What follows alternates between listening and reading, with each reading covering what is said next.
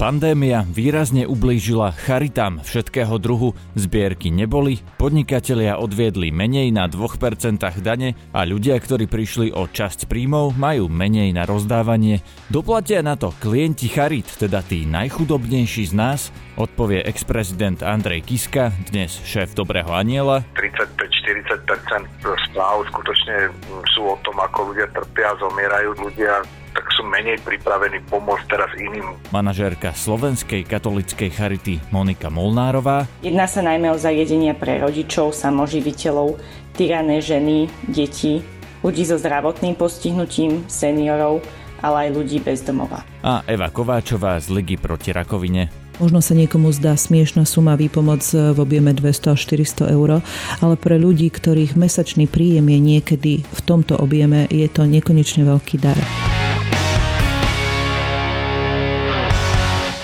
Počúvate špeciálne vydanie podcastu Ráno na hlas. Moje meno je Peter Hanák. Ráno na hlas. Ranný podcast z pravodajského portálu Aktuality.sk. Na telefonickej linke teraz mám bývalého prezidenta Slovenskej republiky a dnes šéfa správnej rady Charity Dobrý aniel, pána Andreja Kisku. Počujeme sa? Áno, dobrý deň prajem všetkým. Pán ex-prezident, prosím vás, je pravda, že teraz počas covidu klesli príspevky ľudí na charity a teda aj na tú vašu? Tak vo všeobecnosti uh, dá sa povedať, že tretí sektor počas covidu ako celok zaznamenáva pokles. A podľa môjho názoru je to jednak aj kvôli tomu, že 2% z dane, ktoré môžu firmy a občania dať e, na charity, e, klesol z pohľadu toho, že celé hospodárstvo má podstatne menší, menší výnos. Potom druhým takým, ktorý dopadol na tretí sektor, je nemožnosť verejných zbierok. Napríklad podľa mňa veľmi trpí Liga proti rakovine, keďže Deň narcisov sa v uliciach nemohol už druhý rok uskutočniť tak, ako sa uskutočnil. Takže ten pokles vo všeobecnosti podľa mňa nastáva. U nás v našej organizácii e, máme relatívne stabilné príjmy. Nedá sa povedať, že by dokonca tento rok budeme mať malý, maličký náraz, ideme v malom náraste oproti minulému roku. E, ale je to aj vďaka skutočne veľmi intenzívnej kampani, oslovovania a tak ďalej. Prepačte, tu vám do toho skočím rovno, lebo uh, porovnávať sa oproti minulému roku, ktorý tiež bol covidový, ktorý bol možno ešte neistejší ako tento, to mi príde zvláštne. Keby sme sa porovnali, alebo keby ste sa vy porovnali oproti roku 2019 napríklad, uh, máte prehľad, či môžeme to, ako ste o tom teraz? takto porovnať, ale to vlastne môžeme to aj takto porovnať. Tak naša e, charita vyzbierala a prerozdelila do posledného centu v 2019 5,3 milióna eur a v roku 2020 5 miliónov a niečo. Čiže bol tam malý pokles rádovo niekoľkých percent, čiže plus minus nejakých 300 tisíc, 300 tisíc eur, čiže nebolo to 5,3 milióna, ale bolo to niečo vyše 5 milióna. Tento pokles malý, teda tento pokles bol, čo paradoxne napríklad v Čechách, kde máme tiež dobrého aniela, vôbec nebol. V Čechách bol nárast, aj počas, v Čechách sme mali ako dobrý aniel aj počas covidu nárast medziročný. Okolo 10%, ale celková situácia z pohľadu pomo- pomoci ľuďom v Čechách je asi trošilinku iná ako na Slovensku. Takže tvrdíte, tvrdíte, že vlastne vaša charita na tom nie je až tak zle, e, lebo čo? Lebo vy napríklad vyberáte tak, že ľudia pravidelne prispievajú, že prispievajú tými drobnými, keď si napríklad kupujú knihu a to sú veci, ktoré prebiehajú online, ale tí, ktorí trpia viac, sú tí, ktorí vyberajú napríklad na ulici e, nejaké peniaze a to sa tento rok a vlastne ani ten minulý nemohlo robiť. Určite tým, že my nie sme, naša organizácia je založená hlavne na tom, aby my prosíme darcov, aby si zadali trvalý platobný príkaz, aby pravidelne mesačne, neviem, posielali 3-5 eur mesačne. Títo ľudia, títo darcovia, ktorí nám pomáhajú touto formou, sa aj počas covidu nezamýšľali nad tým, že by zmenili nejak svoje správanie, aby tento pravidelný mesačný príspevok odhlásili. Takže určite u týchto ľudí sme žiaden takýto nejaký odliv, ne, odliv nezaznamenali a to je výhoda našej, presne ako ste povedali, našej organizácie, že nerobíme verejné zbierky v uliciach, ktoré boli kvôli COVID zakázané.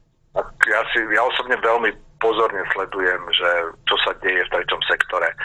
A myslím si, že keď je COVID a keď 35-40% správ skutočne sú o tom, ako ľudia trpia a zomierajú, tak uh, ja mám, ale môže to byť veľmi môj subjektívny pocit, že ľudia tak sú menej pripravení pomôcť teraz iným, iným organizáciám a charitám. Je to môj subjektívny pocit, pocit charity je na Slovensku veľmi veľa, sú úžasné projekty, ktoré pomáhajú rôznym skupinám ľudí alebo v iných oblastiach a ja pevne verím, že sa, že sa to zmení a ako náhle COVID skončí, tak všetci, všetci pôjdeme na plný plyn. Pri mikrofóne mám teraz pani Evu Kováčovú z Ligy proti rakovine. Dobrý deň. Dobrý deň, prajem. Ja som počul, že v pandémii klesli príspevky ľudí na charitu a, a teda je to aj váš prípad a kde vám tie peniaze budú chýbať? Kto nedostane e, reálne peniaze z ľudí, ktorí by e, ich mohli dostať a na aké účely? Tak v našom prípade príjem poklesol hlavne pri našej najznámejšej fundraisingovej aktivite, ktorou je narcisov. Tým, že sme po dva roky nemohli ísť do ulic a robiť zbierku v uliciach, tento rok mal byť jej 25. ročník, tak nám príjem z, tohto, z tejto možnosti poklesol o 25%. Samozrejme ďalší pokles bol, čo pocitili všetky organizácie, ktoré sa uchádzajú od 2% o asignáciu. K tomu sa ešte dostaneme, že prečo vlastne tie príspevky klesli ale povedzme si teda, že čo to znamená, že uh, vaši klienti, teda onkologickí pacienti, nedostanú peniaze? No, my nie sme e, inštitúcia, ktorá rozdáva pacientom priamo peniaze. My sme občianske združenie, ktoré zabezpečuje projekty alebo rieši projekty, ktoré sú e, v rámci onkologického ochorenia pre pacientov nápomocné. Či už sú to programy v centrách pomoci, kde sa ľudia počas ochorenia môžu stretávať, tráviť čas, poradiť sa.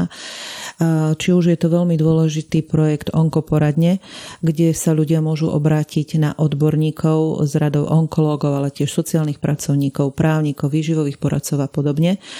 A potom riešime relaxačné a rekondičné pobyty pre onkologických pacientov alebo pre e, rodiny celé, kde niektorý z rodičov je onkologický pacient. E, veľmi dôležitý je fond jednorazovej finančnej pomoci hmotnej núdzi. Čiže nechápme to tak, že Liga proti rakovine rozdáva peniaze, aj keď v prípade jednorazového finančn- jednorazovej finančnej pomoci je to tak. Možno sa niekomu zdá smiešná suma výpomoc v objeme 200 až 400 eur, ale pre ľudí, ktorých mesačný príjem je niekedy v tomto objeme, je to nekonečne veľký dar. Všetky vymenované projekty a mnohé ďalšie, nespomínala som veci, ktoré sa týkajú prevencie, e, sú ovplyvnené ponížením príjmov. Ak sme napríklad e, pred pandémiou rozdelili ročne nejakých 100 až 150 tisíc v rámci Fondu pomoci hmotnej núdzi, tento rok je to polovica vlastne e, tým, že naše príjmy klesajú, aj tie projekty musíme redukovať tak, aby sme ponechali fungovať tie, ktoré sú najprínosnejšie. Mám na mysli onkoporadňu, pretože ľudia viac ako kedykoľvek predtým dnes potrebujú práve poradenstvo, druhý názor lekára, názory, čo môžu, čo nemôžu. E, takisto poradenstvo psychológov, ktorých máme naprieč Slovenskom 17 a sú k dispozícii či už pacientom alebo ich rodinným príslušníkom. E, dnes sme si všetci uvedomili, aké je potrebné duševné duševné zdravie. Čiže chceme zachovať predovšetkým aj pri ponížených zdrojoch tie projekty, ktoré sú nápomocné. No a teda v praxi to znamená, že ľudia, ktorí napríklad od vás chcú nejakú finančnú pomoc, že ja neviem, nemôžu pracovať, lebo sa liečia, tak dostanú menej, alebo sa jednoducho niekomu neujde?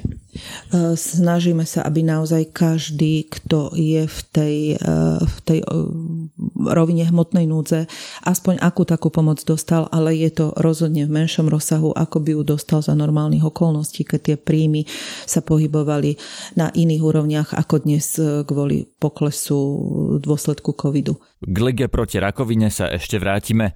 Na pandémiu doplatila aj Slovenská katolická charita, ktorá zvykne zbierať peniaze v kostoloch, ktoré boli aj tento rok zatvárané či obmedzené, hovorí manažerka katolickej charity Monika Molnárová. Slovenská katolická charita je každoročne do veľkej miery závislá od príspevkov individuálnych darcov, ktoré pochádzajú najmä z dvoch zbierok v kostoloch, a to jarnej a jesenej.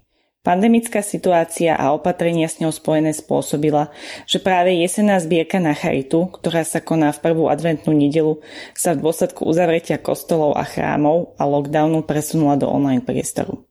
Táto skutočnosť mala žiaľ negatívny vplyv na jej výsledok, ktorý je takmer o polovicu menší ako po minulé roky. Vďaka kostolnej zbierke vieme zabezpečiť chod služieb a aktivít pre viac ako 21 tisíc klientov v 245 zariadeniach po celom Slovensku. Jedná sa najmä o zariadenia pre rodičov, samoživiteľov, tyrané ženy, deti, ľudí so zdravotným postihnutím, seniorov, ale aj ľudí bez domova. Taktiež naše hospice sú financované vďaka zbierkam a nedostatok klientov ohrozuje ich činnosť a fungovanie. Kvôli lockdownu sa taktiež najväčšia potravinová zbierka, ktorú organizujeme pravidelne s potravinovým reťazcom Tesco, presunula z konca novembra na 16. a 18. december. I napriek tomu, že nebola zrušená, obávame sa o jej výsledok. Po minulé roky ju najmä naši dobrovoľníci, avšak v tejto chvíli vedia byť na prevádzkach prítomní iba zamestnanci. Trvanlivé potraviny a drogériu, ktorú každoročne zásobíme núdznych, sa pohybuje v niekoľko desiatkách kilogramov. To, čo sa pre niekoho môže zdať zanivo samozrejme, ako uvariť večeru pre rodinu, nakúpiť školské pomocky pre svoje deti alebo sa postarať o starých rodičov, je pre mnohých klientov Slovenskej katolíckej charity v tejto chvíli takmer existenčné. A vraciame sa opäť k Kováčovej z Ligy proti rakovine. Pochopiteľne COVID zasiahol asi každého z nás, takže ľudia sa obávajú, predpokladám o svoju existenciu, možno sa ponižujú príjmy, strata zamestnania, tak je logické, že každý si najskôr pozerá na to, aby zabezpečil seba a svoju rodinu. Každopádne naozaj si nemôžem dovoliť povedať, že by ľudia neboli ochotní pomôcť, ak takú možnosť majú, za čo sme veľmi vďační a plne chápeme, že je to menej a tomu prispôsobujeme aj situáciu. Takže je to vlastne aj tým, že napríklad e, niektorí živnostníci úplne prišli o príjmy a tým prestali vám prispievať, že neviem, ľudia z kultúry a podobne e, majú oveľa nižšie príjmy. E, pochopiteľne áno. To je predovšetkým vidno na príjme z 2% daní. Ak sa k tomu vrátime, poviem možno viac, ale logicky, ak niekto príde o príjem, tak nemôže prispievať na charitu. No ja som počul, že z 2% daní je to teda výrazne menej. A skúste povedať, že čím to je. Či to je len pandémiou, alebo napríklad by mohla niečo spraviť vláda s tými eh, s tým opatrením alebo teda s pravidlami eh, tých 2%, eh, čo by tomu dokázalo pomôcť? Jednak sa zmenil inštitút príjmu 2%, kedy sa pre právnické osoby ponížili 2% a sú závislé na tom, že pri 2% firma poskytne aj dar v obdobnej výške. Pokiaľ tak neurobí, nemôže asignovať 2%, ale môže asignovať 1,5%, 1%. To sa týka právnických osôb. U fyzických osôb e, je to či už tým, že prišli o príjem, čiže asignovať nemajú čo a zároveň narastol maximálne veľký počet subjektov, ktoré sa o 2% uchádzajú.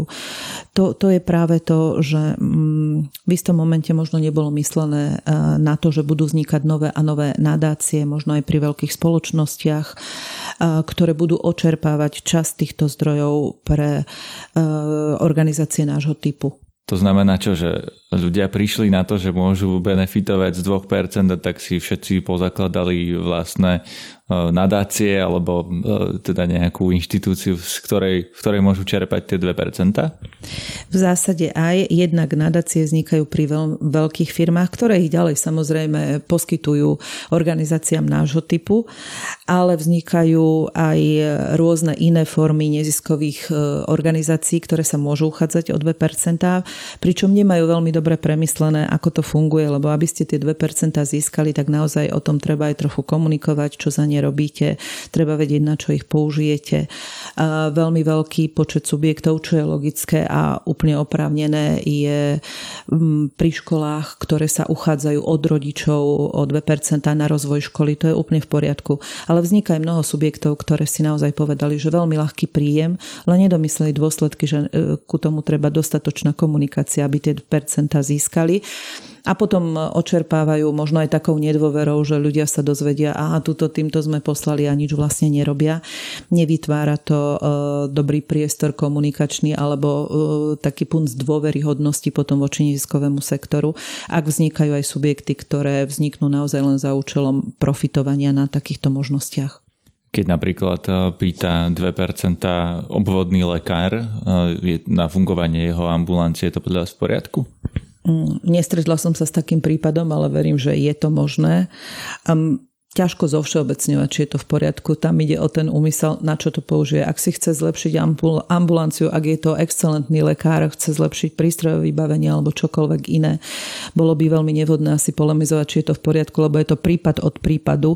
Niekde je to s poctivým úmyslom, niekde to tak nemusí byť. Ak chcú ľudia nejakým spôsobom pomôcť vám, čo majú robiť? Teda 2% zdaní a zbierate nejaké príspevky asi individuálne od darcov, predpokladám?